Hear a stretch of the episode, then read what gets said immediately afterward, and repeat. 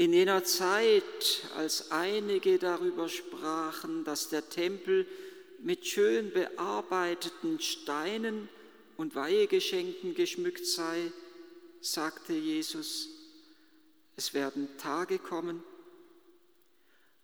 an denen von allem, was ihr hier seht, kein Stein auf dem anderen bleibt, der nicht niedergerissen wird.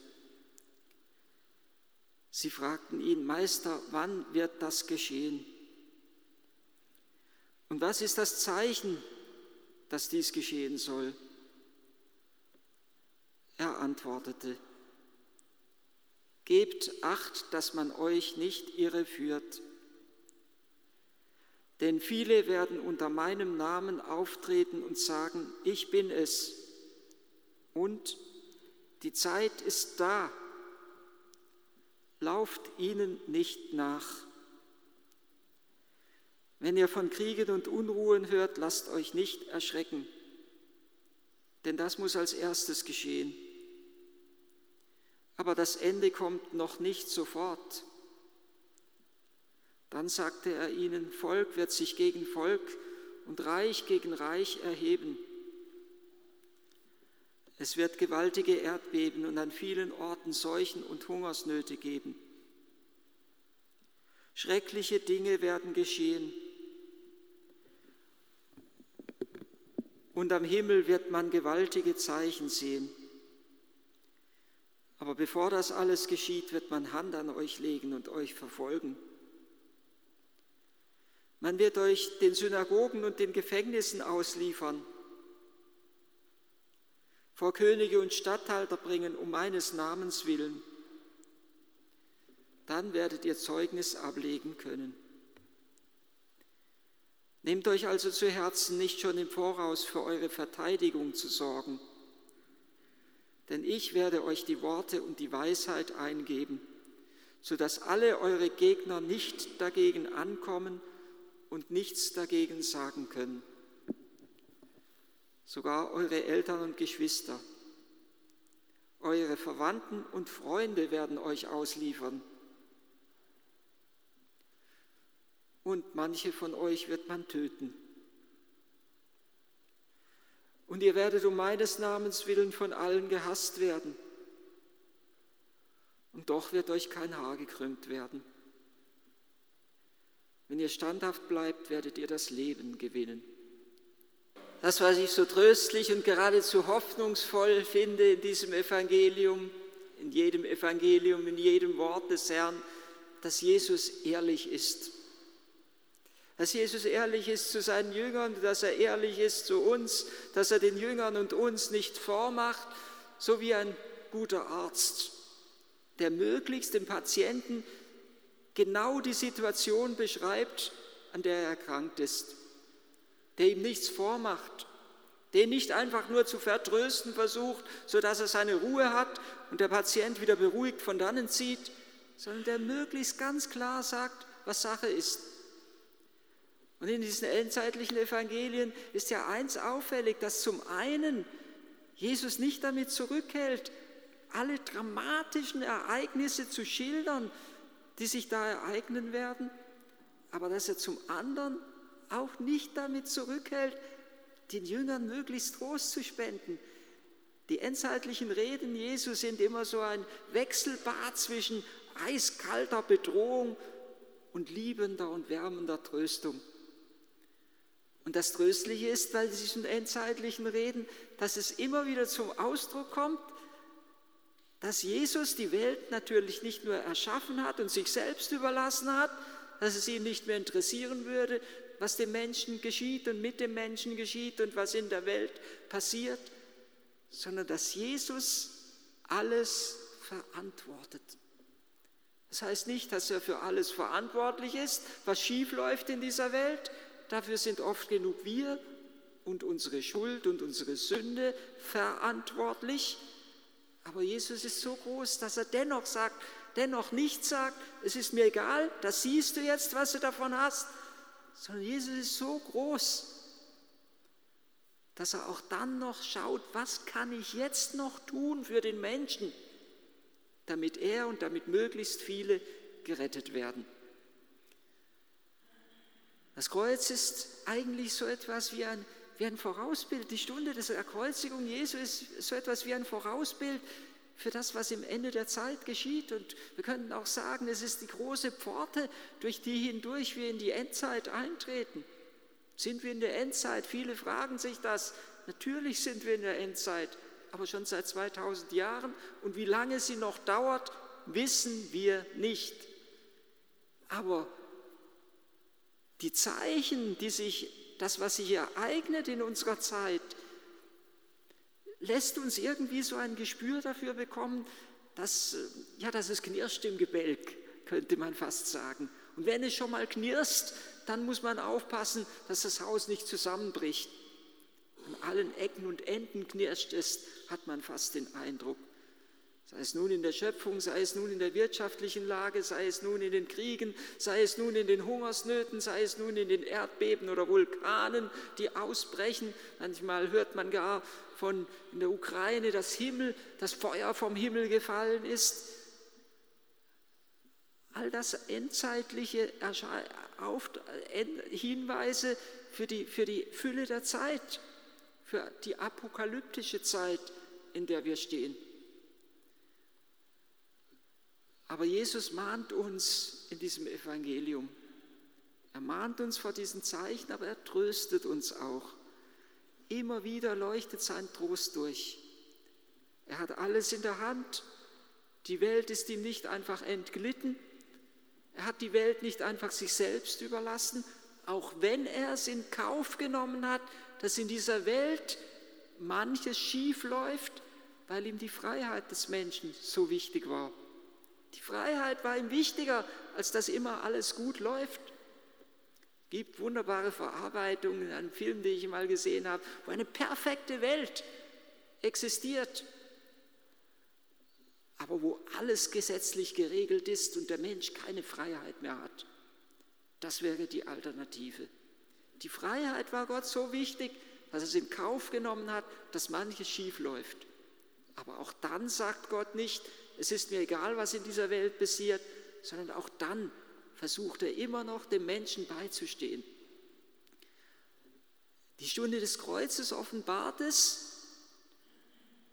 dass gerade das größte Unheil und das größte Leid, was es jemals in dieser Welt gab, den Kreuzestod des einen heiligen, reinen, gerechten, dass gerade das größte Leid zum größten Heilszeichen für uns geworden ist. In der Stunde des Kreuzes ereignen sich ja schon ganz klar apokalyptische Zeichen.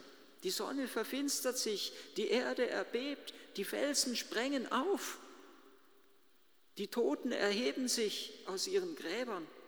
Matthäus schildert das in seinem Evangelium.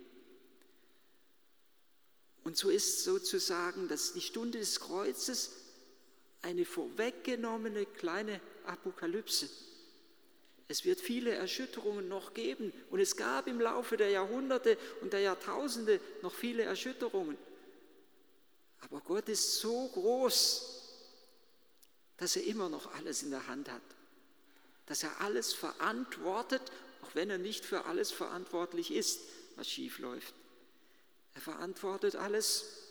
Das heißt, er kann immer noch selbst durch das Kreuz und das Leiden hindurch diejenigen, die zu ihm gehören und gerade diejenigen, die zu ihm gehören, führt er oft durch das Kreuz und Leiden hindurch zum Heil, zur Rettung und zur Erlösung.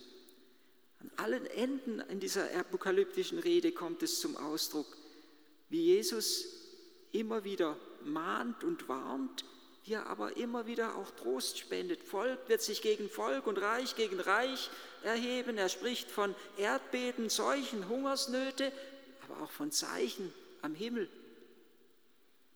Der Menschensohn, schreiben es dann, heißt es dann an anderer Stelle, wird in den Wolken des Himmels erscheinen.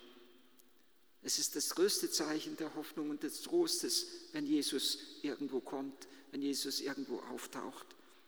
Oder er verschont die Jünger nicht vor dem, was kommen wird, wenn er sagt, sie werden euch verfolgen, in die Gefängnisse ausliefern, und dann werdet ihr Zeugnis ablegen können. Zeugnis, das heißt auf Griechisch Martyrium. Ihr werdet das Blut vergießen dürfen und das Blut vergießen können.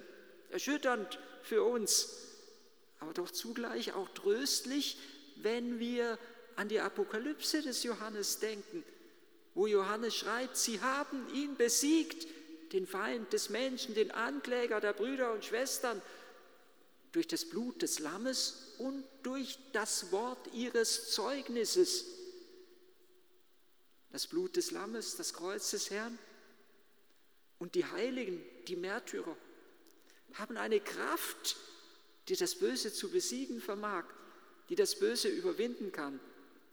Sie haben ihn besiegt durch das Blut des Lammes und durch das Wort ihres Zeugnisses. Und Jesus bei allen Erschütterungen, die er voraussagt, ja, sagt er sogar voraus, dass die Eltern und Geschwister, Verwandte und Freunde uns ausliefern werden. Aber er sagt auch voraus, es ist die Stunde des Zeugnisses, die Stunde, in der ich euch die Worte und die Weisheit eingeben werde, sodass alle eure Gegner nicht dagegen ankommen und nichts dagegen sagen können. Eiskalte Bedrohung, aber zugleich auch göttliche Tröstung, die uns in diesen endzeitlichen Reden geschenkt werden. Und es kommt nicht darauf an, dass wir wissen, wann es geschieht, den Tag und die Stunde kennt niemand, sagt Jesus einmal, nicht einmal der Sohn, sondern nur der Vater, sondern es kommt darauf an, dass wir in jeder Stunde möglichst bereit sind für Jesus. Es geht nicht, so könnte man sagen, um Spekulation, sondern um Kontemplation.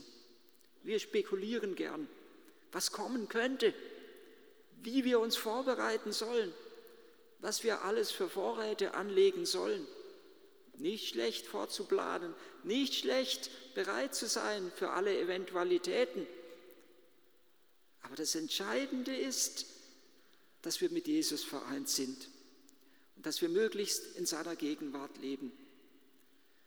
Und der heilige Paulus, er sagt, lasst euch nicht in die Irre führen, in seinem Brief an die Thessalonicher und lasst euch nicht täuschen.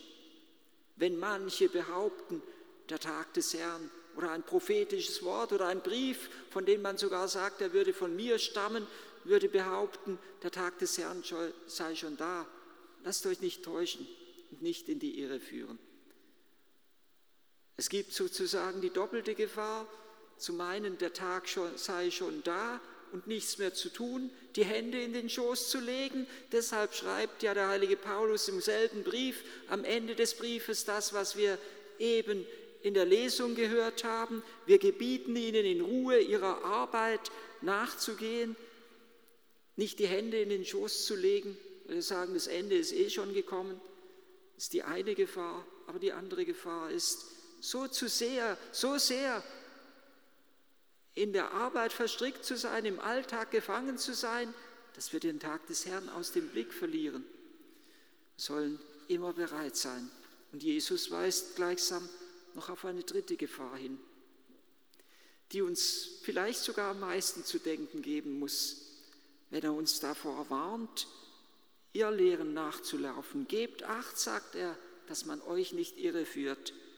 Viele werden unter meinem Namen auftreten und sagen, ich bin es und die Zeit ist da, lauft ihnen nicht nach.